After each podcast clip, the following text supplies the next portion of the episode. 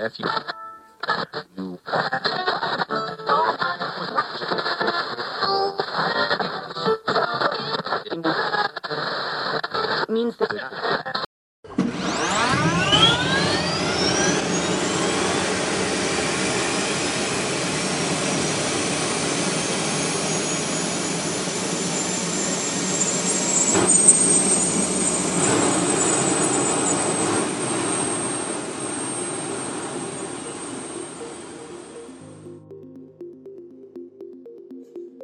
tutti, benvenuti qui nell'hangar. Se state ascoltando più o meno nel giorno in cui è stato pubblicato l'episodio, beh, buon anno. In questo momento stiamo registrando mentre è ancora dicembre, ma questa puntata è la prima della nuova stagione e uscirà l'8 gennaio. Come vi avevo anticipato nell'episodio numero 41, per quest'anno in serbo qualche novità davvero sfiziosa e quindi ecco qui la prima sorpresa del 2024 sono davvero davvero felice di dare il benvenuto a un ospite speciale con cui condivideremo qualche puntata per parlare di aerei. Il suo canale YouTube conta quasi 16.000 iscritti, è un grandissimo appassionato ed è anche, al contrario di me, molto competente. Do un sincero benvenuto ad Angelo del canale YouTube AC Drone. Ciao Angelo. Ciao Michele, ciao a tutti gli ascoltatori, buonasera. Come va? Come stai? Tutto bene, tutto bene. Pronti per fare questo podcast insieme. E l'ho pronunciato bene, Acidrone, giusto? Sì, Acidrone. Eh, Acidrone Design for Performance è un nome che avevo scelto un po' di tempo fa quando ancora non avevo molta dimestichezza con YouTube, non, non sapevo neanche cosa farne. Poi da circa un annetto e mezzo l'ho ripreso, ho iniziato a fare video con molta più regolarità e il nome è rimasto quello, in realtà non so ancora se cambiarlo o meno, però per ora rimane quello. Allora, di cosa parliamo oggi? Allora, oggi vorrei presentarvi un argomento che forse non, non tanti conoscono, ovvero un velivolo addestratore, addestratore avanzato, utilizzato dall'aeronautica militare italiana ed è l'M346 Master. È uno dei miei aerei preferiti. Eh, volevo fare una breve introduzione prima di parlare proprio dell'M346. Che cos'è un velivolo addestratore?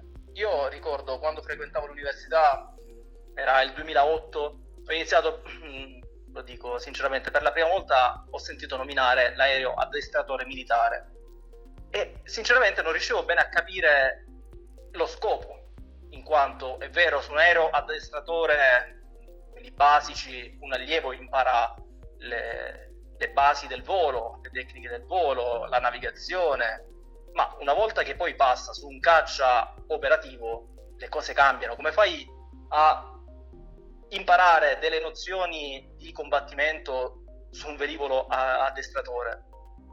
Cioè puoi imparare dei concetti teorici, puoi provare ad applicarli, ma poi quando sei sul campo di battaglia, diciamo, eh, l'aereo risponderà totalmente in modo diverso. Eh, certo. E effettivamente questa, questo mio pensiero, sebbene molto prematuro e dettato da una bassissima esperienza in quest'ambito, non è del tutto errato. Sebbene molti aerei da combattimento, soprattutto in, parliamo ormai di una decina, forse di più di anni fa, conservavano ancora un'architettura non tanto moderna, molti aerei non avevano MFD, avevano un'avionica anche abbastanza arretrata, quindi erano abbastanza vicini a degli addestratori basici, non so, l'MP339 per esempio, mm-hmm. adesso non so se sapete bene come è fatto, però è una, un aereo molto semplice dal punto di vista avionico, eh, dal punto di vista dell'architettura. Quindi sebbene ci fosse una similitudine tra un aereo addestratore basico e un caccia non troppo avanzato, come dicevo prima, applicare delle tecniche di combattimento su un aereo molto meno prestante eh, porta a dei risultati molto diversi da quelli mm-hmm. finali. Non molto efficaci in termini di apprendimento e addestramento. Esatto, ma questa visione è totalmente cambiata, o meglio, è stata totalmente chiarita bene con l'introduzione dell'M346. Che cosa ha portato l'M346? Chi è che, chi è che lo costruisce? L'M346 è un velivolo costruito dalla Leonardo, all'epoca Air Monkey. In realtà il progetto iniziale è stata una collaborazione, una joint venture tra la Ermacchi e la Yakolev, un'azienda russa, iniziata nel 96. Ma tre anni dopo eh, le, le, visioni erano contrastanti e quindi la Ermacchi ha deciso di separarsi dal progetto, mantenendo comunque i diritti di mh, produzione e di vendita del, del velivolo. In realtà poi il 346 rispetto a questa prima versione è stato totalmente rinnovato, mm. soprattutto dal punto di vista dell'avionica, dell'elettronica. Diciamo che abbiamo beneficiato degli studi aerodinamici fatti un po' dai russi, in quanto sono effettivamente un po' più molto avanti. Mm. Ma il velivolo poi finale, quello che conosciamo oggi, che utilizza l'aeronautica, diciamo che è totalmente rivoluzionato rispetto a quello di partenza. E quindi dicevi?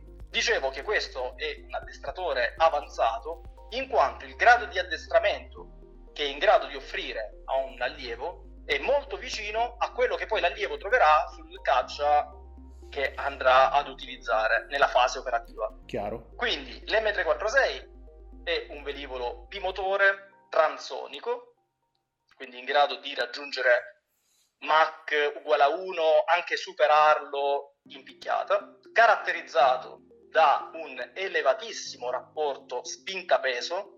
Che cosa vuol dire? Che la spinta che il velivolo riesce a generare grazie ai due motori rispetto al suo peso contenuto è molto elevata e questo permette all'M346 di compiere delle manovre davvero efficienti, delle manovre che diciamo che tengono testa a velivoli molto più importanti, Aerofighter per esempio. Ah, quindi diciamo che, diciamo che anche se in, in valori assoluti eh, diciamo, le prestazioni del, del, motore sono relative, diciamo, relativamente basse, nel senso non sono ai livelli di un, di un Eurofighter, il fatto che sia molto più leggero lo, lo rende comunque molto prestazionale, molto, molto agile. Hai colto proprio il punto perché eh, ovviamente la frase che ho detto che lo rende paragonabile a un Eurofighter è perché poi l'M346 è più piccolo, non ha armi, quindi a livello di addestramento è la soluzione ideale. Riesce a ottenere le stesse o quasi performance di un Eurofighter, ovviamente senza armi, eh, con un peso, una struttura più semplice, più piccola, più leggera. Ma quello che riesce a fare è molto simile a quello che riesce a fare appunto un caccia. Di quarta generazione avanzata, come, come esatto, l'Eurofighter. Esatto. Infatti l'M346 è pensato proprio come addestratore per velivoli di quarta generazione e anche quinta generazione. Ah. Ma ti volevo chiedere, ma che cosa caratterizza un velivolo addestratore come il 346 rispetto agli altri velivoli?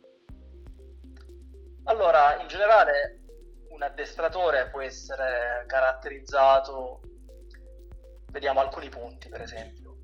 Innanzitutto la cosa più, più, elementare che si vede è il doppio comando, cioè il posto del pilota e il posto dell'istruttore. Quindi tutti gli addestratori hanno due posti in tandem, uno anteriore dove siede il pilota e uno posteriore eh, dove siede l'istruttore. Questo perché l'allievo che siede davanti ha una visuale, diciamo, migliore. Più completa.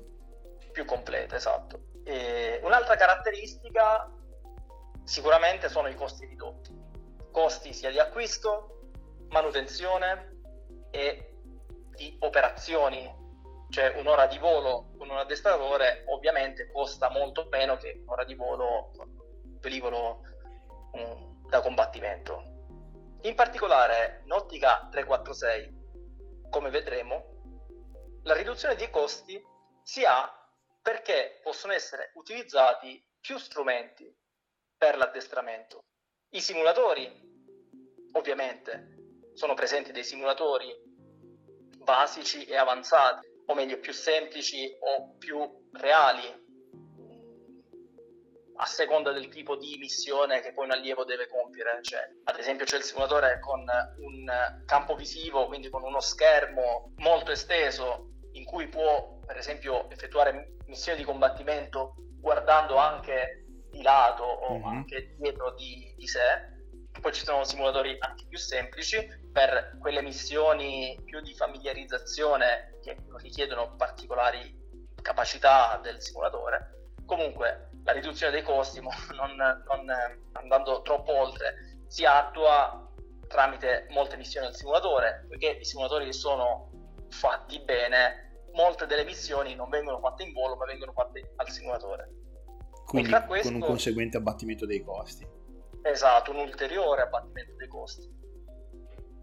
Oltre a questo, questa è una peculiarità veramente importante del 346, è il, è il sistema che permette di collegare un simulatore con un velivolo in volo. No, figata! Esatto. in volo il pilota vede nella sua strumentazione, quindi negli schermi, cioè l'interazione che il velivolo in volo ha con il simulatore è come se fosse anch'esso in volo, cioè l'unica cosa che manca è che il pilota lo, lo vede fuori dal, dal, dal, vetro. dal, vetro. Manca solo quello. Per il resto, tutta l'interazione che l'aereo in volo ha col simulatore è come se l'avesse con un velivolo in volo. Proprio grazie agli strumenti simulati di cui dispone il 346. D'altra parte, chi invece sta al simulatore vede anche lui nella sua strumentazione il velivolo che sta in volo come se fosse un suo nemico o compagno a seconda del tipo di missioni che fanno e ovviamente sullo schermo vedrà un'entità simulata che va a rappresentare il velivolo che sta in volo nella posizione corretta. Ogni volta che eh, per esempio il, il velivolo, l'aereo che sta in volo compie una manovra, il pilota al simulatore vedrà il modello 3D ricostruito sullo schermo effettuare quella manovra. Quindi è tutto sincronizzato. E quindi questo, anche questo è un'ulteriore riduzione dei costi, perché anziché mandare due velivoli in volo per fare una missione so, di combattimento o una missione X, la si può fare una al simulatore e una in volo. E il risultato finale è, lo stesso, è identico. Certo. Non so se alcuni di voi avranno visto il film Top Gun, l'ultimo, c'è una scena in cui si stanno addestrando, non so se tu Michele l'hai visto. Sì, sì. C'è la scena in cui eh, stanno, i piloti si stanno addestrando all'azione che compieranno, quella in cui devono scavalcare la montagna. Buttare la bomba e scappare. Esatto. In cui eh, il resto del, del team si trova nella sala non so come chiamarla. Una sala, sala controllo, una sala... Sala di controllo, esatto, sì, in cui seguono in tempo reale le evoluzioni degli aerei che si stanno addestrando. Non so se ti ricordi questa scena in certo, particolare. Sì, me lo ricordo. E, e, tutti guardano quello che sta facendo il... Esatto, il... esatto. Ora, nel film questa ricostruzione che vedevano in tempo reale era tutta bella figa, tutta in 3D. Scenografica. Un po' scenografica. Ma il concetto esiste e il 346 lo fa. Esiste una, una stazione di monitoraggio in real time che ti permette sia di osservare in tempo reale che cosa stanno facendo gli aerei, quindi dove si trovano, che manovre stanno compiendo, quindi segui l'addestramento da terra e oltre a questo, e questa è una cosa abbastanza fantascientifica, hai possibilità di interagire con questi aerei. Cioè tramite questa stazione di monitoraggio tu puoi inserire un, un carro armato nemico, un aereo nemico.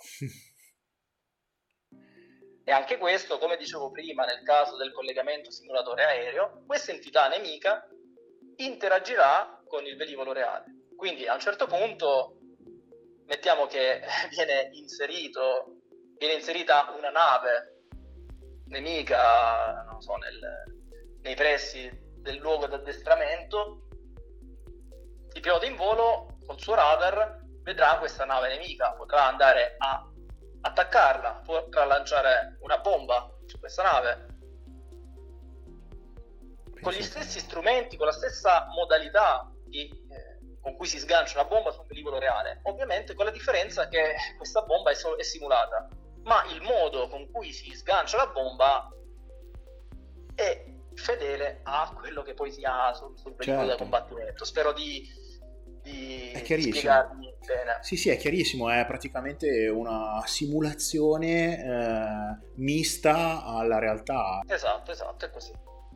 Mi chiedevi altre peculiarità, te ne posso dire un'altra che è sulla, sull'affidabilità del sistema, un po' come è progettato un un addestratore, poiché deve essere, poiché è destinato a allievi, deve avere un grado di sicurezza maggiore rispetto a un velivolo da combattimento.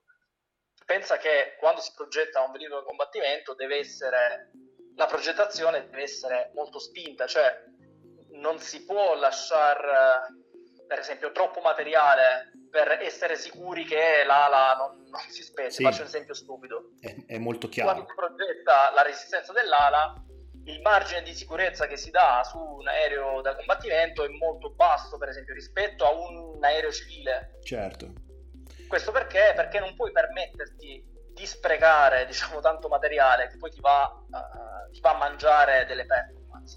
Quindi dal punto di vista dell'affidabilità della macchina, un aereo da addestramento è progettato con dei criteri di affidabilità diciamo un pochino superiori no? rispetto a, a, quello che si fa con, con aerei più, più grandi. Più Guarda, è una, cosa che, è una cosa che ovviamente con le dovute differenze del caso succede anche nel mondo delle auto e delle moto da corsa.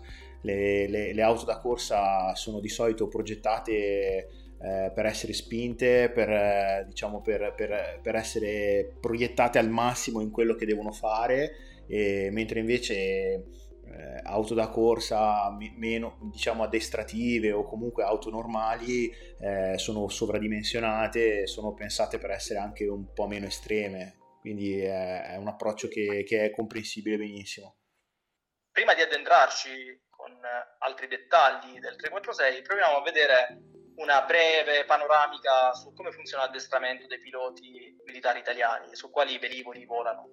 Quindi si inizia con una prima fase sull'SF-260, un velivolo ad elica che serve al pilota a prendere confidenza con il velivolo e imparare i fondamenti del volo, decollo, atterraggio, navigazione, manovre base. Certo.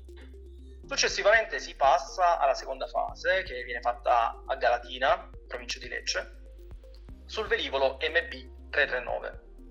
La fase 2 avviene sulla versione alfa, che è la versione analogica, diciamo così, senza avionica, senza l'aggiornamento avionico che c'è stato poi negli anni successivi. Quindi un velivolo molto basico che serve appunto a familiarizzare con il volo a reazione perché è dotato di un motore a reazione e in questa fase i piloti acquisiscono le competenze sul volo ad alta velocità, su manovre più complesse e anche su concetti di navigazione VFR, cioè volo a vista, e IFR, cioè volo strumentale.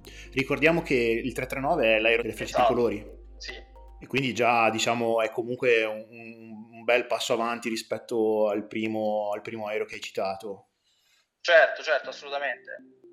Infatti l'MP339 fino a mm, qualche anno fa, fino al 2012, era utilizzato per tutte le fasi successive dell'addestramento e poi il pilota passava alla fase operativa sui caccia. E qui c'è un po' il discorso che dicevo prima, in cui c'era un gap tra l'addestramento che il pilota riceveva e quello che poi effettivamente poteva fare sul caccia. Mm. Mentre negli ultimi anni, appunto, eh, continuando con le fasi cui stavo parlando, abbiamo la terza fase, sempre sul 339, ma nella versione CD, che è quella con l'aggiornamento avionico. E in questa fase i piloti si immergono in tecniche di volo più avanzate, combattimento aereo, tattiche di attacco eh, al suolo e anche uso dei sistemi avionici. Ma comunque prendendo il discorso di prima, sempre con delle limitazioni imposte dal velivolo molto semplice. Mm-hmm. Con l'introduzione del 346 le cose cambiano, i piloti possono effettuare un addestramento avanzato, ad esempio tecniche di combattimento dogfight, tecniche di combattimento utilizzando radar, utilizzando missili, utilizzando il cannone. E voi direte com'è possibile? È possibile perché il 346 utilizza un sistema di simulazione integrato che mm. permette al pilota di interagire con il mondo esterno tramite soltanto i computer. Il 346 non è dotato di sistemi reali, non ha un vero radar, non ha dei veri missili, non ha un cannone. Tuttavia i computer e questo sistema integrato di cui parlavo permettono al pilota di vedere per esempio nell'MFD, nel Multifunction Display, che sono i display che penso avrete visto anche sui velivoli civili, eh, si trovano, comunque vedono su questo schermo la presenza di un velivolo nemico. Ovviamente il velivolo nemico è un altro 346 che si sta addestrando a sua volta. Certo. Quindi non c'è un vero e proprio radar che va a beccare l'altro velivolo. Certo. Ma Cioè- questo sistema di computer che interagiscono a distanza, ovviamente grazie a delle antenne, e a tutto un sistema abbastanza complesso, riescono per esempio a vedersi in quello che in un velivolo reale, diciamo così, in un caccia, è il radar. Quindi il risultato finale, come queste informazioni elaborate dal computer, ripeto, appaiono sugli schermi, sono identiche a quelle che poi un vero radar mostrerà sul caccia. Chiaro. Cioè, è una, sorta di, è una sorta di anello di congiunzione tra un simulatore statico che, che non permette eh, di provare i G, di che non permette il volo reale, ma eh, con eh, il, il combattimento simulato tipico del, del simulatore. Diciamo che è una sorta di simulatore volante. Esatto, esatto, è la parola giusta. È come se fosse un videogioco eh, volante in cui tu partecipi in prima, in prima persona. Anche perché, oltre a questo, in questo esempio che vi ho fatto, il 346 possiamo dire che non è solo un velivolo, ma è tutto un ecosistema. Quando un cliente, l'aeronautica stessa, acquista un 346, non acquista solo il velivolo, ma acquista dei simulatori, acquista dei sistemi di pianificazione, acquista dei sistemi con cui andare a rivedere la missione che il pilota ha eseguito e questo fornisce un livello di addestramento veramente senza precedenti. Eh sì, è vero, perché non è più riduttivo come potrebbe essere, con tutto rispetto, parlando di simulatori che ormai sono diventate delle macchine eccezionali, però allo stesso tempo il volo reale è tutta un'altra cosa, perché ci sono dei- degli altri fattori che il, che il simulatore statico non può, non può- non può prevedere. Sì, ma oltre a questo, il livello che il pilota riceve, la formazione che il pilota riceve è soprattutto cambiata, Mm. in quanto per esempio rivedendo il volo che ha fatto tramite questi sistemi, si chiamano di debriefing, si va a rivedere, viene tutto, il volo viene tutto registrato sia attraverso proprio una telecamera che ti fa vedere Sì, all'esterno quello che hai fatto. Ma poiché il velivolo è tutto digitale, forse questa è una cosa che non ho detto, è un velivolo completamente digitale, anche il sistema di controllo fly by wire è totalmente digitale, ti permette di registrare ogni minima azione che il pilota compie nella cabina, tutti i tasti che vengono premuti, tutte eh, le azioni che il pilota compie, quanto aumenta o diminuisce la manetta, i movimenti che fa con la throttle, vengono tutti captati, registrati dal computer e possono essere rivisti a posteriori. E quindi l'istruttore andrà a correggere o a commentare tutte queste azioni fatte dal pilota, dall'allievo. certo. Per questo dico che il livello di formazione è veramente elevato, ma infatti ce lo invidiano un po' in tutto il mondo. Non abbiamo attualmente molti concorrenti, anzi forse ancora nessuno. Un po' di nazioni si stanno, si stanno adoperando per pareggiare il gap, però questo è un livello, un'eccellenza italiana che dovremmo cercare di tenerci stretto e anzi non abbassare la guardia. E secondo te, e secondo te come mai abbiamo trovato questo- questa dimensione tutta particolare su- sugli addestratori? Perché è vero che il 346 è l'ultimo ed è, come hai giustamente e ottimamente spiegato adesso, è a un livello che, che non, ha, non ha uguali sul, sul mercato de- degli, altri, degli altri produttori. Però comunque l'Italia ha storicamente una buona tradizione nella, nella produzione di addestratori per, per- per velivoli militari. Sì, eh, questo forse è il fattore. Abbiamo una buona tradizione, un'ottima tradizione in termini di addestratori militari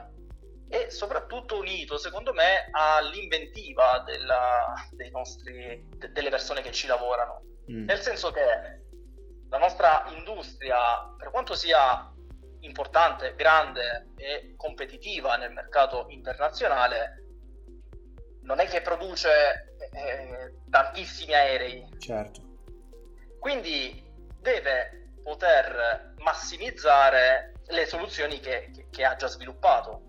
Certo. Potendo contare su un velivolo così avanzato, così prestante come il 346, attraverso l'inventiva degli ingegneri, dei tecnici, dei, di, di, tutte le persone che, che lavorano nella nostra industria, è stato possibile massimizzare queste caratteristiche intrinseche del velivolo per farlo diventare questa realtà che, che è quella di oggi.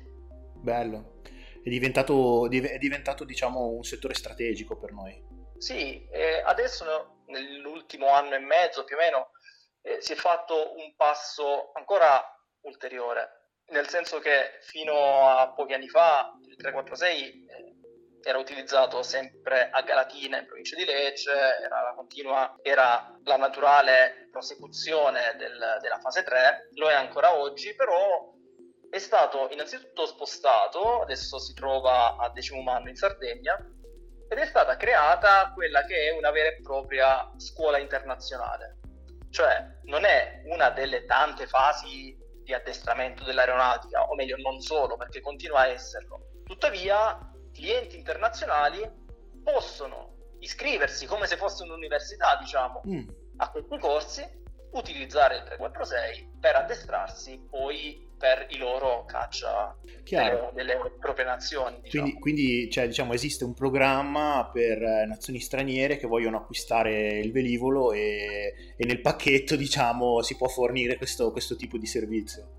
In realtà è leggermente diverso perché ci sono nazioni che vogliono acquistare il velivolo e hanno, lo hanno acquistato, per esempio la Polonia, Israele, Singapore, ma questo è una soluzione per chi sì, magari vorrebbe anche acquistare il velivolo, ma non per forza, vorrebbe magari partecipare iscrivendo i propri allievi al corso, ah, utilizzando okay. in Italia il 346 e poi una volta finito il corso tornare nel paese d'origine e, eh, e utilizzare i, i caccia, gli aerei da combattimento che hanno le, le rispettive nazioni. Chiaro, chiaro. Questo perché, come dicevo prima, il 346 proprio riduce il numero di ore di volo che un pilota deve fare sul velivolo finale, perché molte di quelle ore di volo le hai fatte su un aereo che costa meno e che ti dà più o meno stesse, lo stesso tipo di addestramento. Certo. Al momento chi sono i nostri, anche se mi hai detto che non esiste un vero e proprio competitor, chi è che rompe un po' le scatole all'M346? Il vero competitor saranno gli Stati Uniti tra qualche anno.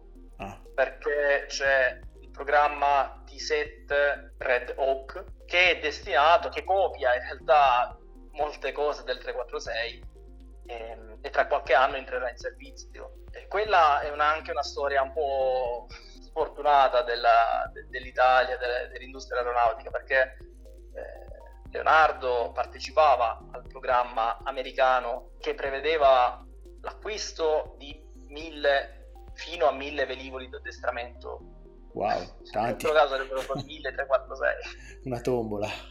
Esatto, eh, cioè sarebbe stato anche proprio un problema su come produrre, in quel caso vabbè, si sarebbe spostata la produzione negli Stati Uniti. Sì. Eh, e Leonardo aveva grandi possibilità di vincere questo, questo progetto, se non che poi con eh, l'era Trump, ah, lui okay. ha, ha, fatto un po' fuori tutte le aziende straniere, eh, dando, favorendo invece le, le industrie nazionali, diciamo che la Boeing ha ottenuto una vittoria un po' più semplice, anche se era molto più indietro rispetto al progetto, perché se avessero comprato il 346 sì, dovevi produrli tanti velivoli, poi non è che li producevi tutti insieme, ma comunque era un prodotto già testato e già disponibile. Certo, certo. Invece in questo modo stanno ancora facendo le prove, le prove di volo, cioè penso che entrerà in servizio tra un anno e mezzo. Certo, non dimentichiamoci che purtroppo il mondo del, in generale delle, dei velivoli militari purtroppo non è guidato solo da aspetti tecnici ma anche da aspetti politici e quindi spesso e volentieri questi aspetti politici hanno condizionato la vita di tanti modelli italiani, ma non solo italiani, in generale è una piaga che si, che si riscontra spesso nel, nel mondo dei, degli aerei. Sì, eh, fa parte del gioco, eh, dobbiamo conviverci. Eh già. Di che materiali hai fatto? Visto che i tuoi video ultimissimi eh, danno una, diciamo, una bella preparazione su quelli che sono i materiali usati nel mondo dell'aviazione militare.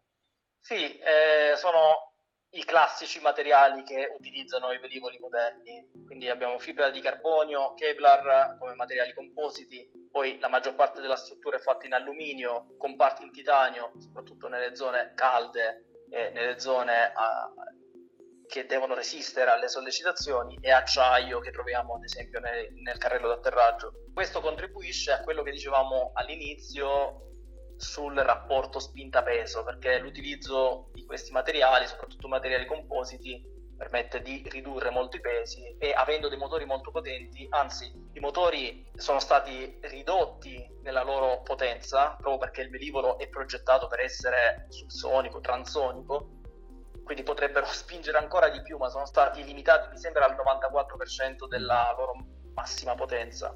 Quindi la combinazione di questi motori con dei materiali leggeri appunto materiali compositi, hanno permesso di ottenere queste prestazioni così elevate.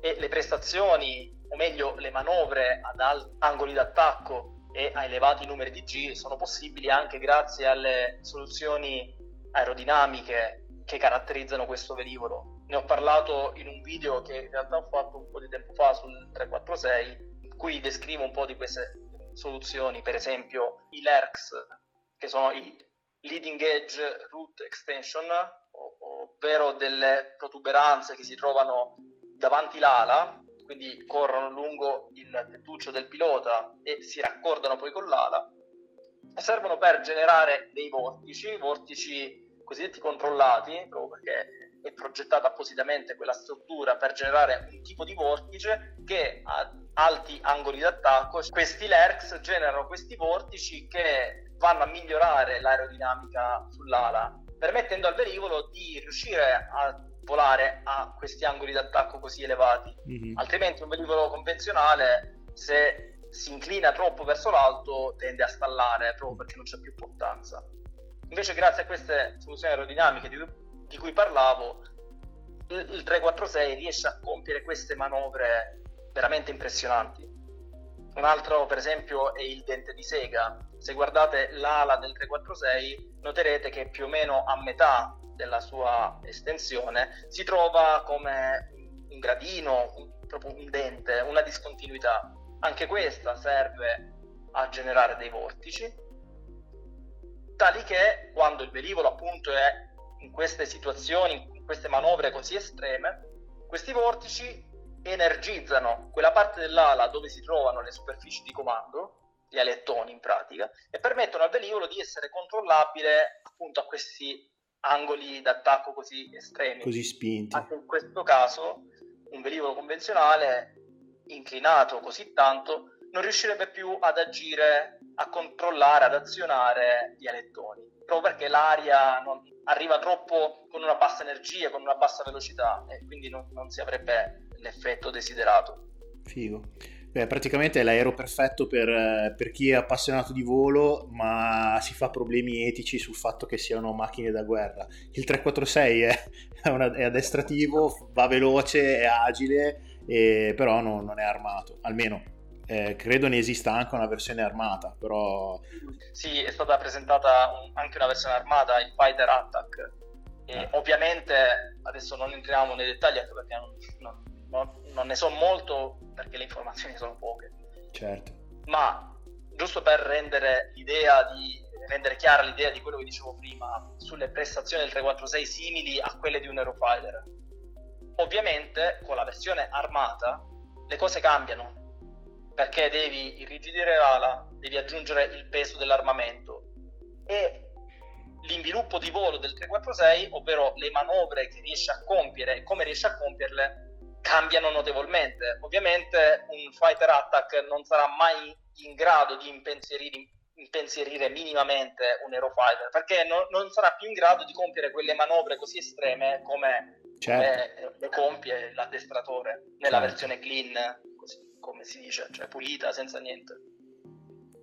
Quindi nella versione armata è usata per uh, supporto tattico leggero, per, uh, per, per cose abbastanza...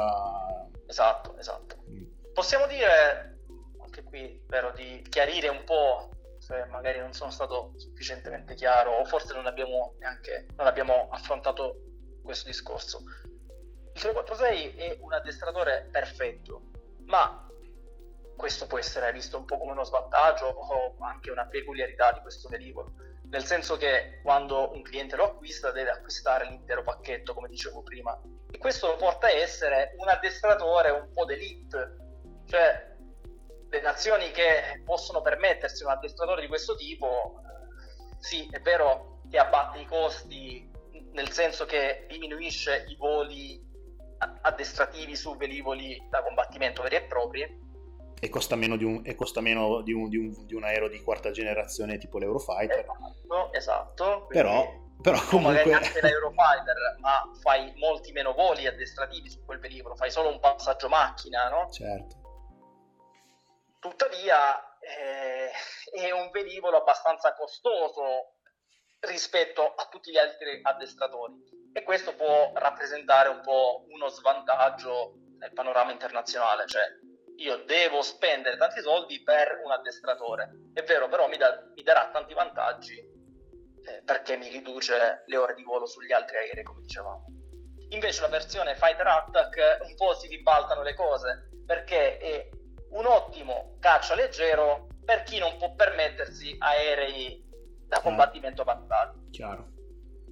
Uno dei difetti, dei, dei, punti a sfavore, chiamiamoli così, è, eh, riguarda è sempre legato un po' al costo di acquisto di questi velivoli, no? che abbiamo detto sono economici sì, ma non così tanto, ma sono comunque composti da componenti avanzati, componenti complessi, eh, proprio perché hanno tutti questi strumenti simulati che devono simulare la, la realtà. E quindi devi comunque prevedere una flotta non troppo piccola, eh, altrimenti questi velivoli hanno bisogno di una sorta di... questi velivoli hanno bisogno di una certa manutenzione con, una, con delle scadenze programmate. quindi se acquisti, non lo so, 5 M346 te ne fai poco perché arriverà il momento in cui sono tutti in manutenzione oppure arriverà il momento in cui per forza di cose uno di questi sistemi eh, si romperà, sarà difettoso, dovrai sostituirlo. Se hai una flotta importante puoi prendere un pezzo all'altro, magari mentre uno è in manutenzione puoi certo. rubargli un, un, un, componente. Cannibalizzarlo. Cannibalizzarlo, esatto. E quindi... Eh, ancora una volta sì, è un velivolo eh, eh, economico, ma non così tanto, sia proprio come valore assoluto, sia perché devi pensare a un, una flotta di un minimo di velivoli. Mi permetto di, mi permetto di chiederti, è anche questo il motivo per cui l'aeronautica militare non, non, lo ha preso in considerazione per sostituire il 339 della, della pattuglia acrobatica?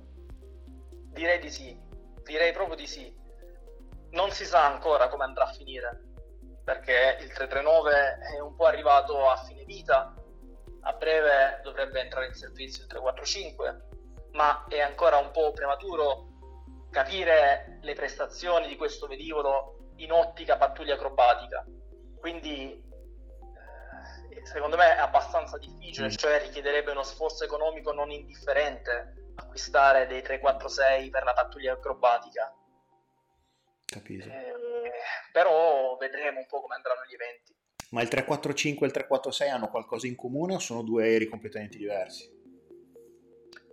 Ma in comune hanno il fatto che sono hanno una, un'avionica moderna. Quindi il 345 è simile al 346 dal punto di vista della cabina di pilotaggio, per esempio, in quanto anche, anche il 345 ha degli schermi eh, digitali sono touchscreen e sono totalmente diversi dal 339 che è tutto eh, 339 Alpha è tutto analogico il 339 CT ha qualcosa di digitale però è orientato a un'interfaccia moderna. Tuttavia questo non deve trarre in inganno in quanto il sistema di controllo del 345 invece quindi quello che permette di movimentare le superfici mobili, alettoni, timoni di coda quello non è fly by wire come il 346 ma è composto da aste quindi ah, come meccanico questo non è un difetto è fatto in modo che un allievo possa eh, addestrarsi possa conoscere quel tipo di, di, di comando, la, la, reazione di quel tipo di comando prima di passare a concentrarsi su altro, diciamo, no? col 346. Col 345, adesso col 339 ti concentri più sulle tecniche proprio del volo. Col 346 invece, appurando che questi concetti li hai acquisiti, ti concentri più sugli aspetti del combattimento. Chiaro, chiarissimo, estremamente chiaro, come sempre. Bene, Angelo, grazie per uh, la bellissima chiacchierata, eh, mi hai tolto un sacco di curiosità e ci hai rivelato un sacco di dettagli veramente sfiziosi su questo, su questo bell'aereo che io avevo visto, avevo visto tante volte e ti ho detto all'inizio della chiacchierata che è uno dei miei aerei preferiti, ma adesso che mi hai raccontato un po' di dettagli, devo dire che, cavolo, ho maturato ulteriore rispetto perché veramente è una macchina di cui la nostra industria deve andare fiera, secondo me. Sì, sì, io ti ringrazio per l'invito, eh, per aver chiacchierato su questo argomento e niente, spero, spero di essere stato chiaro un po' nelle argomentazioni. Se al, al nostro pubblico interessano un po' questi argomenti, sul mio canale faccio questo, racconto argomenti di aeronautica, o meglio, ci tengo un po' a precisare questa cosa. Quello che voglio fare è trattare argomenti di ingegneria aerospaziale che per forza di cose non sono accessibili a tutti in modo semplice, facendo degli esempi applicati a casi reali. Quindi un concetto teorico, anziché trattarlo dal punto di vista matematico, che si tratta nelle università per esempio, mi piace un po' applicarlo al caso reale e vedere come questo concetto funziona nella realtà. E devo dire che ci stai riuscendo benissimo perché i tuoi video sono eh, molto, molto completi eh, e riesci a spiegare in maniera semplice concetti che non sono semplici, soprattutto se si va a guardare nei dettagli, come dicevi tu prima, matematici e scientifici. Io ti ringrazio infinitamente, ti do appuntamento ad altri, ad altri episodi insieme e niente. Grazie Angelo. Ciao a tutti allora, ciao Michele, grazie ancora. Ciao. Ciao.